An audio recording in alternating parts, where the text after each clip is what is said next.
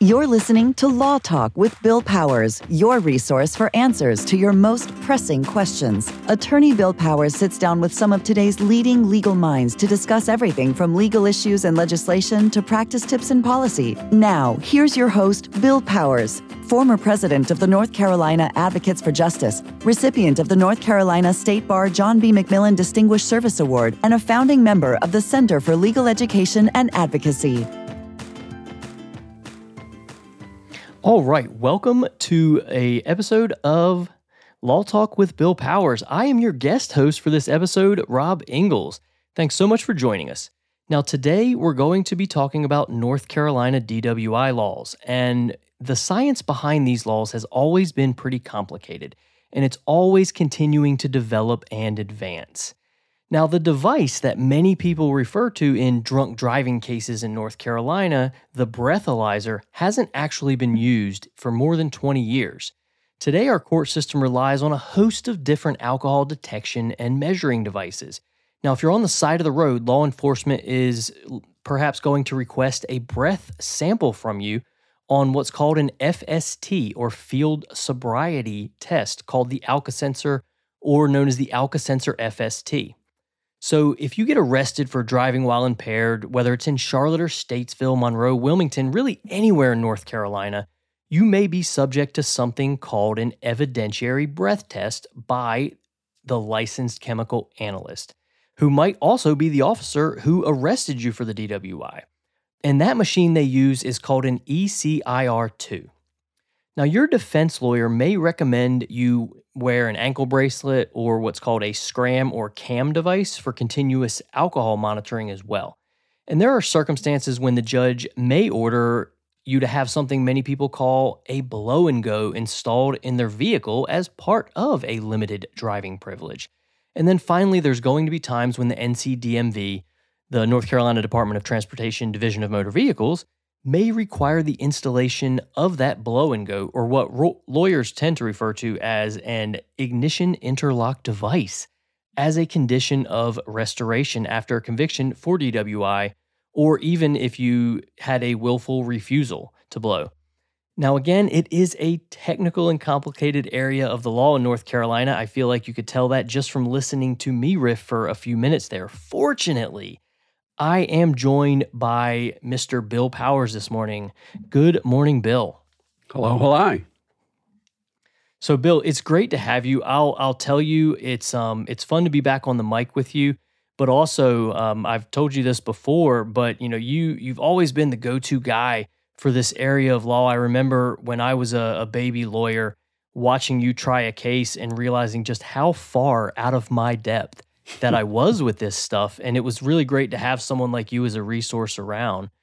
Now, like I said, you are, you know, the go-to guy when it comes to law, science, technology associated with driving under the influence, driving while impaired, DWI, DUI, drunk driving, whatever you want to call it in North Carolina. And you're dedicated to teaching lawyers, judges, prosecutors, and even law enforcement about the North Carolina DWI laws. In fact, I know that you provide free of charge and have for years the North Carolina DWI quick reference guide, something I've used myself.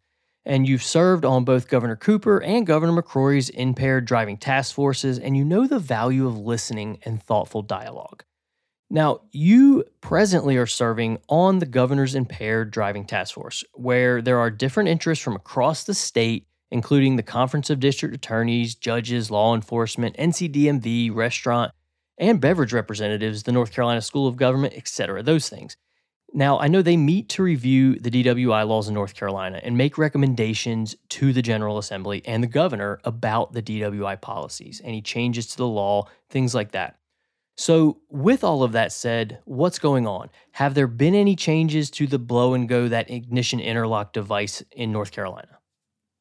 Uh, wow. Uh, yes, actually, Rob, there have been a lot of changes, uh, more than I can recall well, at least in the last decade or so, if not more, um, specifically regarding what some people call the blow and go. Lawyers call it the ignition interlock device, the IID. And um, uh, it, it's frankly about time. It's a, it's a piece of legislation that uh, was introduced in the um, House and um, Senate, and they got together and put their heads together to try to make some, you know, really I think, good changes to the status of the law. So, yes, there's actually a new um, law out there, a new bill.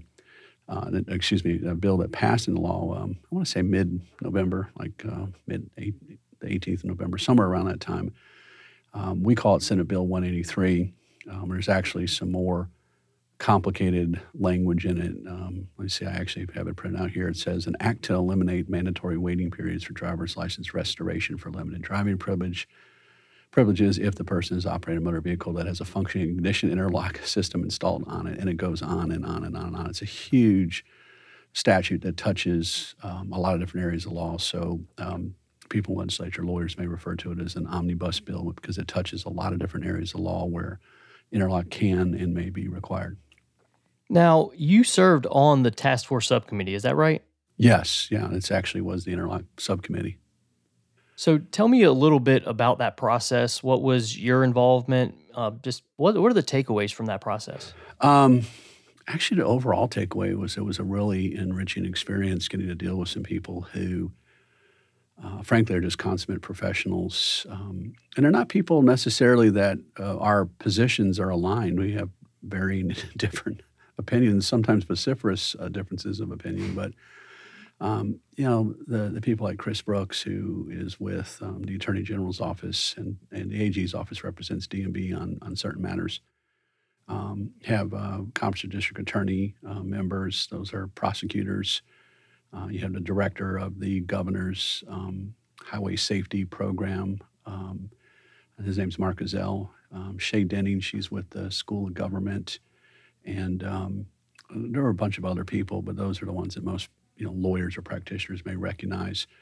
And um, it, it, really was a, a, an edifying process where Mark just kind of led the discussions and we talked about different things and and um, I think I listened more than anything to be honest with you. I don't know how much help I was, but it was it was interesting to see that despite our varied opinions about things and perspectives, we were able to make some recommendations that everyone agreed to, um, as my as I recollect uh, unanimously. Well, that's great to hear because uh, I think anybody listening could probably uh, understand that we're not agreeing on a lot of things right now. So it's good to hear that everyone was able to come together and do something that was uh, a kind of unanimously agreed on, but was also a very positive uh, move. Right, and and it's important to realize that a, a, subcommittee of a task force, it's advisory in nature. It's it's people who are dealing with the system and the different things in the law regarding impaired driving on a day-to-day basis, and we, we just make recommendations. We have insights, uh, and then it's up to uh, the governor and the legislative branches, so the executive legislative branches, to to decide what they want to pass. And um, we made recommendations, and um, from there, the legislature, you know, they it can go back and forth to committees and. And eventually, they present a bill to governor to sign off on, and Governor Cooper signed off on it in mid-November. So it was uh, a lot of work, a lot of meetings, but I thought really touched um, some important areas uh, of that particular law and um, was, like I said, a, a, an edifying process. It was it was kind of reassuring to see. I've been, been in practice law now for a minute, and um, it was nice to see some common sense ideas come through. So it's an advisory committee. Did you feel like the major points that you you and the committee brought to the table made it into the bill?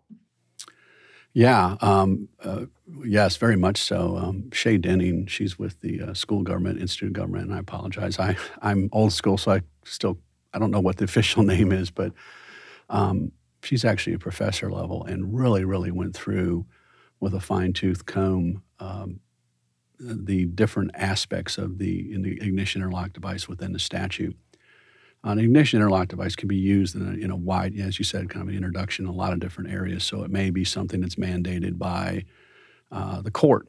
Uh, it may be something that the, the legislature says you have to do it in these circumstances. It could be a condition of restoration through the North Carolina Department of Transportation Division of Motor Vehicles. So I call that the NCDOT DMV.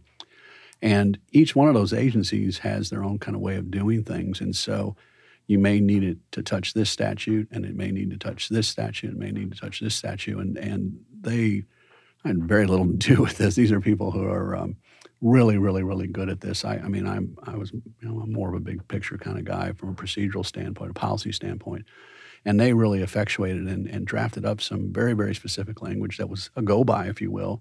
And I thought they did an excellent job, and it did make it to the legislature. There, are changes, is the case of any form of legislation, but um, in large measure, it was. I'd say it was relied upon um, extensively for the law that is now in place. Nice, well done. So that, that's a good segue into my next question that I want to talk about is what are some of those big picture changes? I know that this is a big law. Like you said, it's very granular. There's a lot of specific language, but what are some of those big picture changes? Right, and that's a that's a great question because, um, and and I'm assuming that most people are listening to this particular podcast are probably attorneys or or people that work in the field and so you'll have some level of familiarity. But I'll, I'll try to keep it um, relatively big picture. And there are about five or six different areas, actually more, but um, we could sit here and talk all day about the individual nuances. But the five or six big pictures item uh, in bullet points are first, the new ignition interlock uh, law uh, gets rid of the previously mandated 45 day hold. I call it a hard suspension.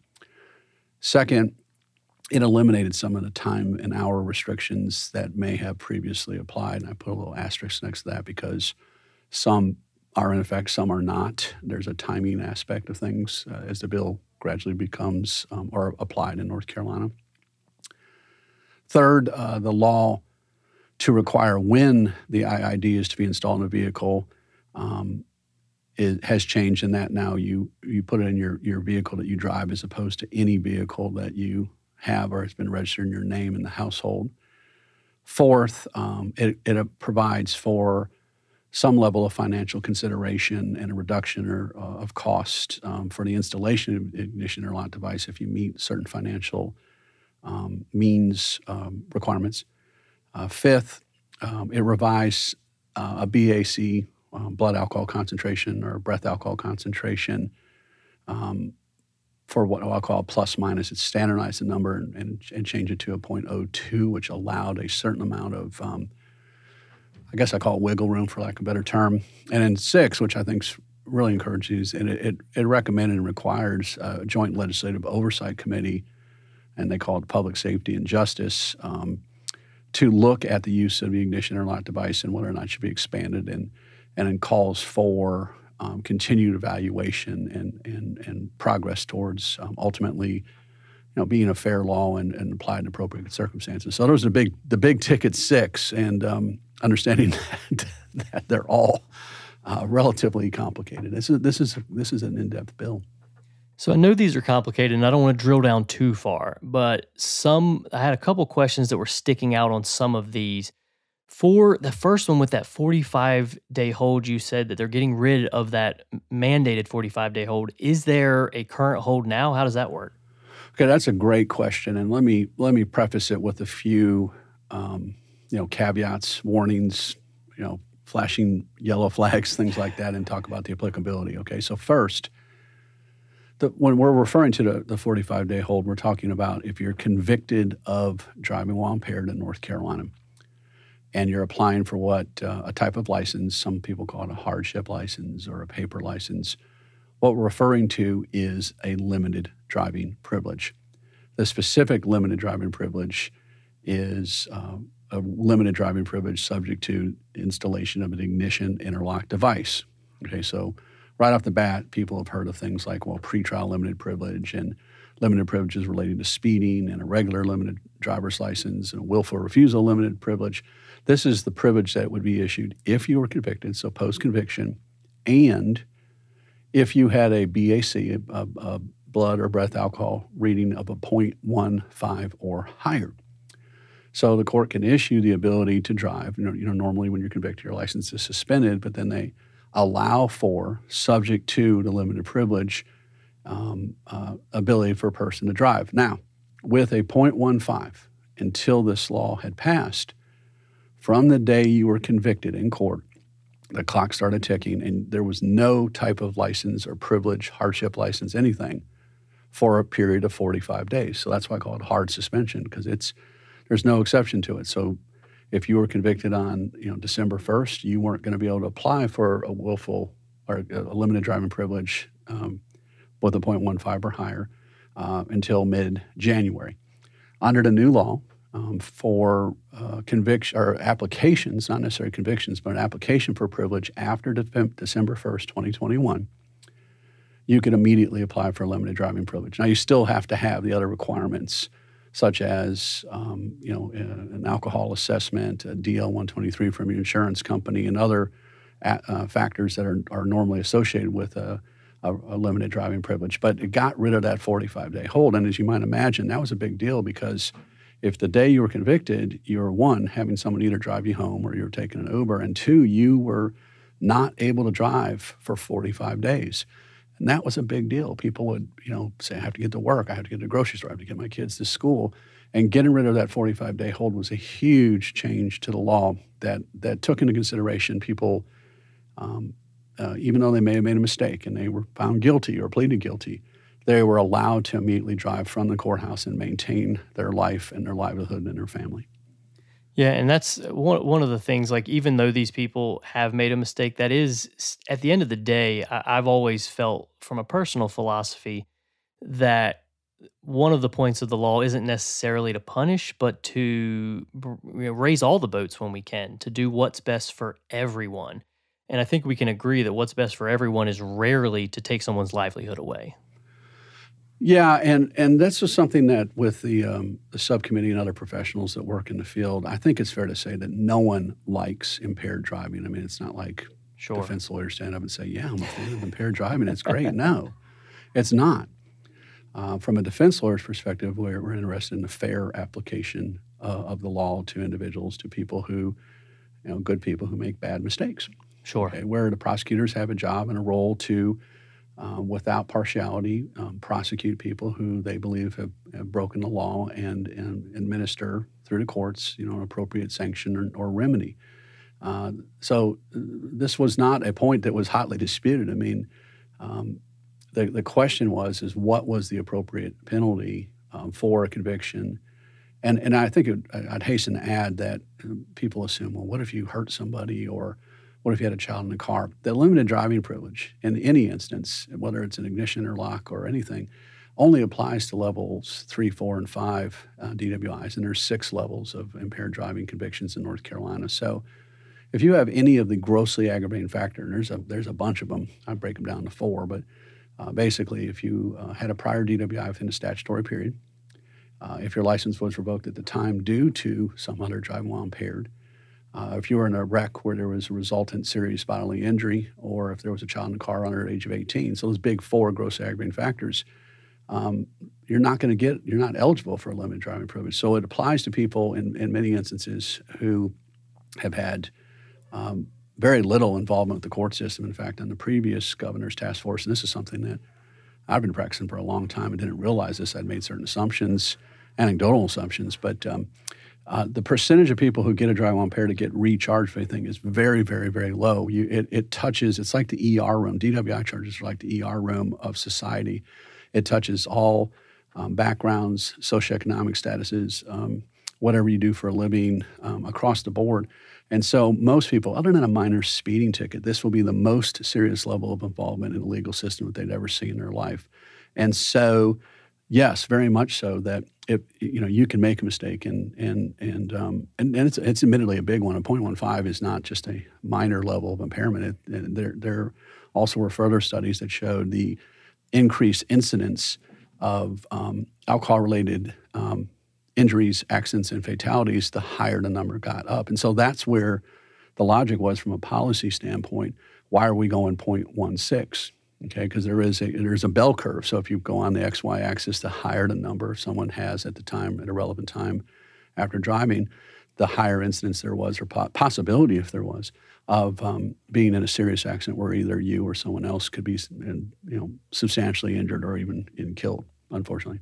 Yeah um, well, uh, I had a question about the second one as well, where you said that there it had eliminated some times and hour restrictions that had applied previously. Are there still times when someone can or cannot drive? Do they have to follow a certain path You know, can they always drive home? How's that work? That's a great question with a very complicated answer. So I will again put the asterisk here. I'm, I'm relatively comfortable saying that uh, for privileges applied for um, from December 1st on, that 45 day hold is, is less problematic. Um, but I'll also add that um, the, the court, the judge, the person that sentences you, whether it's in district court or superior court, always possesses a certain amount of discretion about whether to grant a limited driving privilege. So there's the first, you know, hurdle, if you will, is under the law of North Carolina, is this person eligible? And so some people think, well, the judge gave me the privilege. Um, actually, if a judge signs off on a privilege where the person was not otherwise eligible, DMV sends them a letter. Actually, I think it may be the Attorney General's office. I don't remember, but someone sends someone a letter and says that wasn't a good privilege. We're not going to acknowledge it. But so, in addition to having to meet the certain basic requirements, you always have to be subject to the judge's discretion. And there's some judges that, uh, and they're still allowed to do this even under new law they can limit your direction of travel, your hours, things like that, saying, well, if you work at, um, I use a Charlotte company, you work at Lance Corporation and you live up in Huntersville, well, you're going to come out of ice, you know, South Boulevard, you're going to catch 485 to I-77 North. Um, you're allowed to drive these certain times and, and, you know, they approximate a time of travel and get you there and get you home. Um, and, and the law now has uh, allowed, as I understand it, it's going to be a few months before the full effect of some of these other provisions go into to effect. So, kind of depending on when you're listening to this podcast, I would, as I say in any case, you know, if your case facts and patterns, um, fact pattern may be different at the time you listen to it, and there, you know, there's a few, few of us kind of scratching our heads, going, well, we're quite not quite sure exactly how this this language is going to apply, but there will eventually be. Um, the ability to drive um, in what we call non-standard hours. Non-standard hours are generally thought of as Monday through Friday, 6 a.m. to 8 p.m. So if you work on Saturdays or Sundays, or if you work third shift, you would previously have to get permission to drive on side, outside the non-standard hours. So the, the purpose of the law, as I understand it, is to expand and give more discretion to the courts and, un, and take in consideration that people don't always work Monday through Friday, 6 a.m. to 8 p.m., either for work or household maintenance. And as you might imagine, as part of many orders and judgments uh, for a conviction trial while impaired, you're oftentimes required to get an alcohol assessment, comply with any terms, conditions of the assessment, and do community service. Well, that, those are kind of hard to do to file a court order if you're subject to a 45 day hold or if you cannot drive during certain times to get there. Um, so it's, it's a balancing process of keep, keep people work, let them get their groceries, um, take care of their family, their job, and then also do these additional you know, addendum uh, are things that are required per per the statute and court's judgment. So community service, 24 hours, whatever whatever is issued. Now, moving on to number three, you said there was changes to the law that required the ignition interlock device to be in every vehicle a person owns in the household and that had that had been the case. So is the case now that it only has to be in one vehicle if you own multiple vehicles? How's it working? Right, right. And that's again something that really it just kind of makes sense. I understand and I think everyone understood the logic if you have vehicles registered your name and therefore you have access to them. The legislature wanted to make sure that if you were going to be allowed to drive and you had access to vehicles, that any vehicle you could drive as a as a prophylactic measure, if you will, make sure you got an ignition interlock device. And um, uh, now it's just to you designate a vehicle, meaning, like in my family, we have three cars. I well, they're and they're my wife's and my name. They may be just in her name. I don't remember honestly, but I have access to three cars, and sure. I tend to drive one. My wife tends to drive another one, and my daughter um, while she's off in college, she she drives the the third one.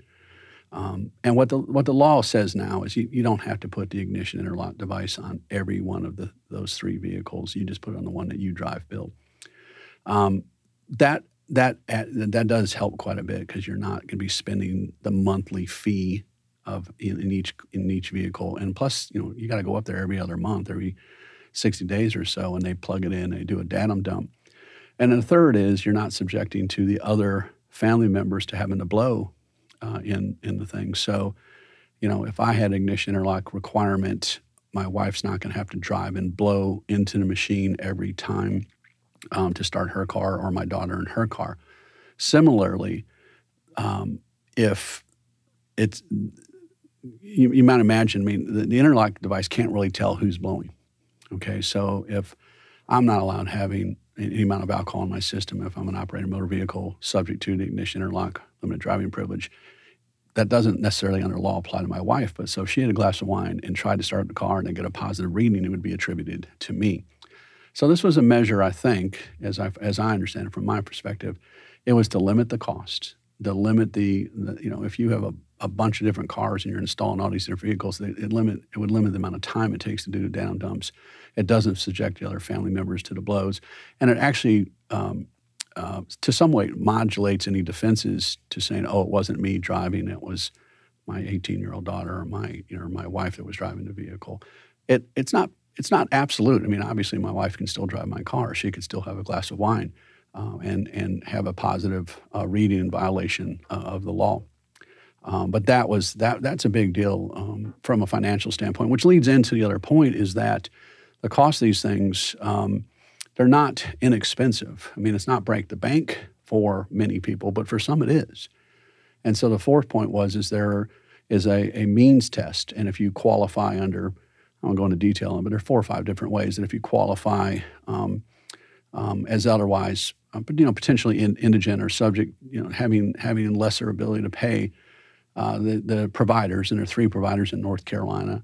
Um, there's uh, Monitech, Smart Start, and Alcolock. Um, um, that um, they have to, you know, they have to reduce the fee, and so that people say, "Well, I'm, I'm, you know, I just, I, I, I just don't make that kind of money in order to afford it. I owe child support or something else like that." The law acknowledged that. So, because sometimes people would drive without the installation, saying, "I just could not afford it," and so once again, um, it took away. In, in, a way, a defense against having the device installed in your car. The point is, is we really want people to get these things installed in the car, and we don't want to give them reasons not to have it installed in that particular vehicle. Yeah, that and that's something that that really resonates with me having been a criminal defense attorney is when you see the law come down harder on people who don't have the means as opposed to someone who who does, they get in trouble for the same thing, but the punishment is infinitely more severe for somebody who is is indigent. And mm-hmm. and that that's really hard to swallow when you see that happen. Mm-hmm. Yeah, we, we've done that more from a policy perspective. Again, we've done that as well with driving while license revoked. Now, back when I started practicing law, back in 1992, we actually had a law in the book called Driving While License Permanently Revoked. And um, it wasn't terribly difficult to get to a permanent revocation. Uh, Judge Daphne Cantrell used to um, call it getting hooked by the horn. She'd hold her, you know, two fingers up like the Texas Longhorns mm-hmm. and say, you know, this is what happens. You get a ticket, you don't pay it. Then it, it goes through a certain period of time, and then DMV sends a notice, and then they get, you know, they're going to work, they get pulled over for another driving license revoked. They plead guilty to that, and then it adds additional period of suspension revocation. Well, driving license permanently revoked had a 30 day mandatory active jail time. Okay, that, that blows people away, younger practitioners, when they hear it was 30 days active, which is the same level as a level one DWI. If you have a child in your car, the front of the line, uh, DWI, not aggravated Laura's Law, but level one.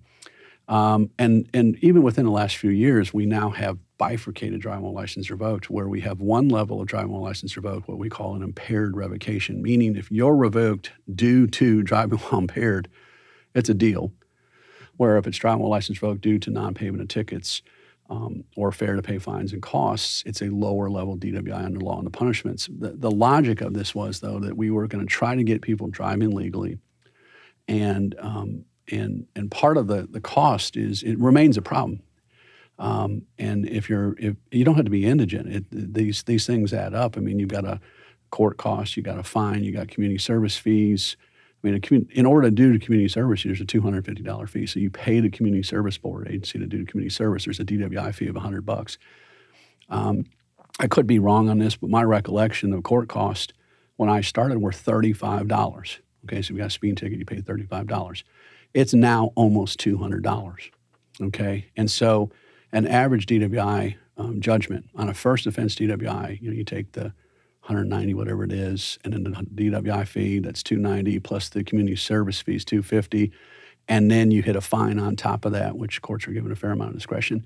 It ain't hard to get to thousand dollars or more. And some people say, "Oh, you know, that's that's the penalty or cost." That's I'm not talking. I'm just talking about court costs and community service fees. I'm not even talking about your increased insurance premiums, which is going to be through the roof. Um, they're going to put you in the high risk group. We call it the reinsurance facility, and they're going to give you liability coverage only, and they're not going to cover your car, just anyone else that you may hit.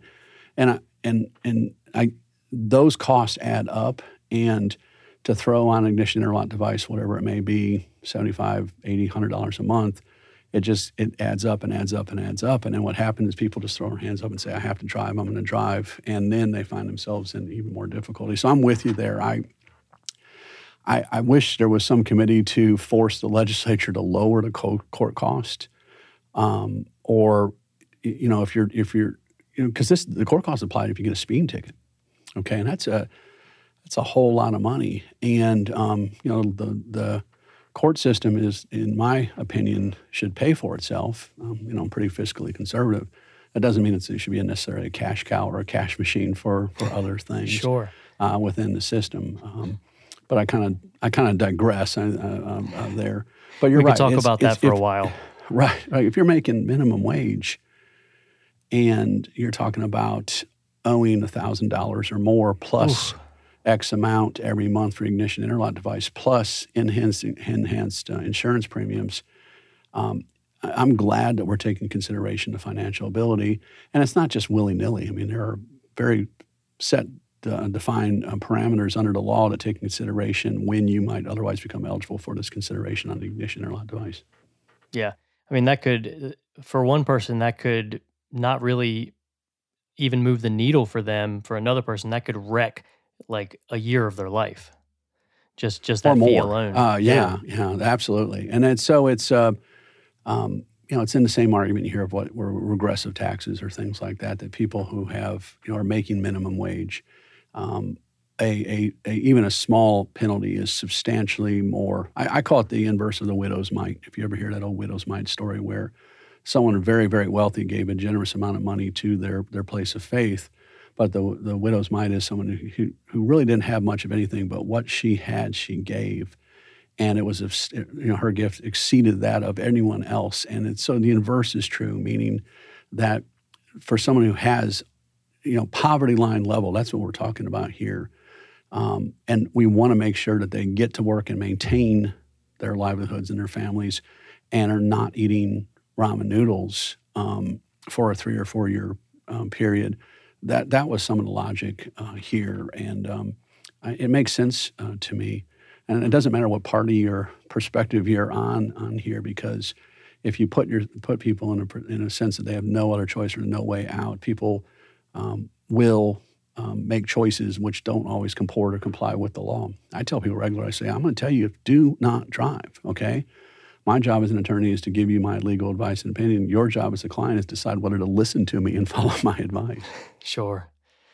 Well, we have to wrap up here in a moment, but I wanted a couple more questions before we do that. You you spoke about the wiggle room with the blood alcohol concentration and how that had been mm-hmm. revised and really it, it, sounds like that's allowing for inaccuracies in the machine with the alcohol that might be in your mouth like Tell me a little bit more about exactly uh, how that yeah, works. Yeah, that, that's exactly what it is. It may have, it can be residual mouth alcohol. It, it can also be uh, amongst the different machines to make sure that each of them have a calibration consistency, for lack of a better term. Um, I, will give you an example. People, oh, what's it? You know, you shouldn't be drinking any amount of alcohol beforehand. Well, I agree. And the manufacturers of these devices, before you get them installed, they give you a list of things not to eat or drink. Okay, and I'm not talking like obvious things like don't drink beer. I mean, they tell you don't drink beer, don't drink wine, um, don't take Nyquil or other um, you know medicines that may have ethanol or ethyl alcohol. But here's a, here's a surprise: they tell you not to eat honey buns, okay? Because honey buns are yeasted, um, delicious snacks that are coated with sugar. Uh, sugar feeds on the yeast and can actually cause a level of fermentation. If you ever get a honey bun bag that's puffed up, it's because it's creating um, um, through the process of, of uh, and I won't get too much of science here, but it creates it can create alcohol. And so there are different foods and devices. They, they used to tell you for years, don't eat Wonder Bread, don't eat uh, or chew on certain types of gum. There are natural amounts of alcohol in certain products that may show as having consumed alcohol because it's what we call residual mouth alcohol. So by raising that figure up, or at least leveling it at a 0.02, um, uh, and for consistency from calibration standpoint, um, those arguments go out the window as well. Like, well, because you're not going to blow necessarily a 0.02 because you've had a honey bun. So I don't want to be obtuse here, uh, thinking of what, my friends on the other side would say. But if you look at it, before you get the device installed, they, they give them a list of different things. And here's the other, there are other safety precautions that are put in place with this device. If you have a positive and it's a false positive, there's a waiting period, and then you, re, you try to do it again. And if you keep messing up, uh, they call it a lockout, which means no matter how many times you blow on that machine, it's going to lock you out. You're not going to be able to start your car. And that's how these things work. Is it's one starting your vehicle, and that's that's something I don't know if people realize. The ignition interlock device is a device that's installed in your car. It's a wand. It looks like a it's about the size of a microphone, depending on the manufacturer, and it it it just will not send the electronic signal or allow that when you click the your key or push the button it won't let the vehicle start. It's not just at the start though. You, we have things called rolling tests as well, where you drive around and it'll give you a warning, and um, it'll want you to blow again, and they recommend you pull over the side of the road and do it. And, and it doesn't shut off your car because that would be dangerous. Um, you, you, could, if you just shut off your car in the middle of the road, you could actually cause a wreck. But what it does do is it makes your horn honk and flash your lights and make it real easy for police officers to see, like, hey, this sure. guy's um, sticking right out. Device. So um, yeah, the logic was is to allow a little bit of, of variance or, or and I, I don't want to call it wiggle room because you really shouldn't have any amount of alcohol. People should not rely upon that saying, well, you know, we had one. Uh, my hard and firm advice is if you've had any amount of alcohol um, and, and have a requirement of operating a motor vehicle subject to no consumption of alcohol, you should follow law. You should not have any amount of alcohol. But there are certain times in, the, in things that we can consume or drink that may have either a false high positive or a, misreading of sorts. And that's where, where I'm talking about. There's a range that allows it. And that allows a level of consistency um, across the board with different devices, which is a whole other conversation. So the logic was is to uh, set an established parameter as far as plus or minus factors. Very good. Now, last thing I wanted to ask about is you mentioned the uh, requirement for a joint legislative oversight mm-hmm. committee. Mm-hmm that was going to be looking into the expansion of the ignition interlock device program. What are they looking at? Are they trying to bring that number down from 0.15 so it'll more people will fall inside needing the device? Yeah, and this is where reasonable minds may differ, but the answer is uh, yes, and it may be. Um, the work of the, the, the review committee was meant to not just put the pot on the stove, put the lid on, and, and walk away it, it the point of the legislation is to say let's keep looking at this. Let's keep considering the applicability and uh, whether the intended effect of legislation is actually coming to fruition. Uh, and uh, I would also say that I think it's it's it's a fair assumption that, that, there are certain groups that would like to see that number lowered. Okay, and we talked about the logic, you know, on the XY graph, the uh, the higher level of alcohol, the, the greater chances of um, you know injury and, and alcohol-related fatalities and, and um, injuries. Um, and, and so there may be a push to lower that number. Now, it used to be 0.16, okay, and then it was lowered to 0.15, and it could be lowered to less. I've, I've actually heard some argument that it should be mandated in every requirement or every conviction of driving while impaired, even if the impairment was not related to alcohol. I have my opinions about that and the applicability of that and whether that's fair or not. But there are some who would who would have it that if you have a while impaired due to a benzodiazepine um, alprazolam, Xanax, um, you get ignition interlock device. Um, you know that uh, I may disagree with that, but there are other that think, well, maybe it should be a 13, or maybe it should be a 12, or maybe it should be a 10. Uh, everyone has their um, uh, own um, logic and feelings and, and both personal and professional uh, opinions on that. So, I, but it's going to be studied, and I think uh, that would eventually be the long-term intent in North Carolina. The question is not if people want that number to be lowered; it's will it get through, and how by how much. Sure. All right. Well, we have covered a lot of ground here today. I'm going to do my best to to summarize some of the big points that I feel like I heard. Please feel free to interject on me, Bill. But it sounds like uh, number one, I think the takeaway is talk to a lawyer. This is a mm-hmm. complicated area. There's a lot going on. We we used a, a a lot of times we said now this isn't always the way it is. So there's a lot of qualifications here. So please mm-hmm. talk to a lawyer first.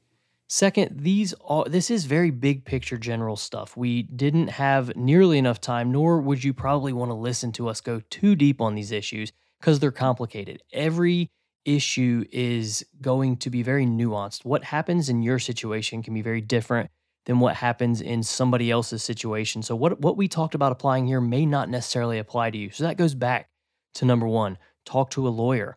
The third one that that I definitely heard was do not drive without a license. That is going to take your problem and exacerbate it. You've already got an issue. Now you're, you know, they've got their hooks in you already, and that is just going to create a much bigger issue for you. And then don't go assuming that that license that you have is valid. You may have heard somewhere, oh, if you wait this amount of time, or, or they didn't actually take it from me. Uh, none of that. Don't assume the license that you have that you're holding is going to be valid to drive. Always check first. And uh, I think the best way to check on that is talk to a lawyer. Did you have anything that you wanted to add there, Bill? No, I think you, uh, as usual, you nailed it. it. It's even for me, sometimes it's hard for me to even explain it. It's so darn complicated. I've been doing this now for um, a lot of years, and it's it's an evolving law. Um, what may have applied to your case even 10 years ago or five years ago may be completely inapplicable. I regularly, one of the first questions I ask clients are, where are you from? Because the law in North Carolina is different than law in South Carolina or law in Georgia. And so what Uncle, what Uncle Freddie got in South Florida in 1983, you know, putting penny in your mouth type of arguments, um, uh, uh, it, it, it, may, even if that were the case at, at the time, it's it, a lot. There's a lot of anecdotal beliefs or gut instincts of how the law should be versus what the law actually is. Um, so even if you've got a plastic license in your wallet, doesn't mean you're valid uh, to drive. Sure. Um, I would add to people if they can um, to um, you know periodically. You know, we have a YouTube channel that goes through these different devices, and we do case law updates and things. But I think the strongest advice you said is you know talk to a lawyer and let them sit down and really kind of um, parse through what what your individual circumstances are. All right, Bill, thank you so much for all of that. Uh, I appreciate the opportunity to come back here and do some guest hosting on this podcast. For the listeners, uh, a couple of things for you. First, subscribe to the podcast. You're going to get updated when new episodes come out so you can stay on top of these things. You can also check out the YouTube channel for videos on the different breath testing devices. Bill does a very good job over there. And if you need help, go to carolinaattorneys.com. You can get Bill directly at bill at carolinaattorneys.com. And then you can always reach the office at 704 342 HELP. Thanks a lot. You've been listening to Law Talk with Bill Powers, your resource for legal issues and legislation, practice tips, professionalism, and policy discussions. Want to talk to Bill Powers? Call 704 342 HELP.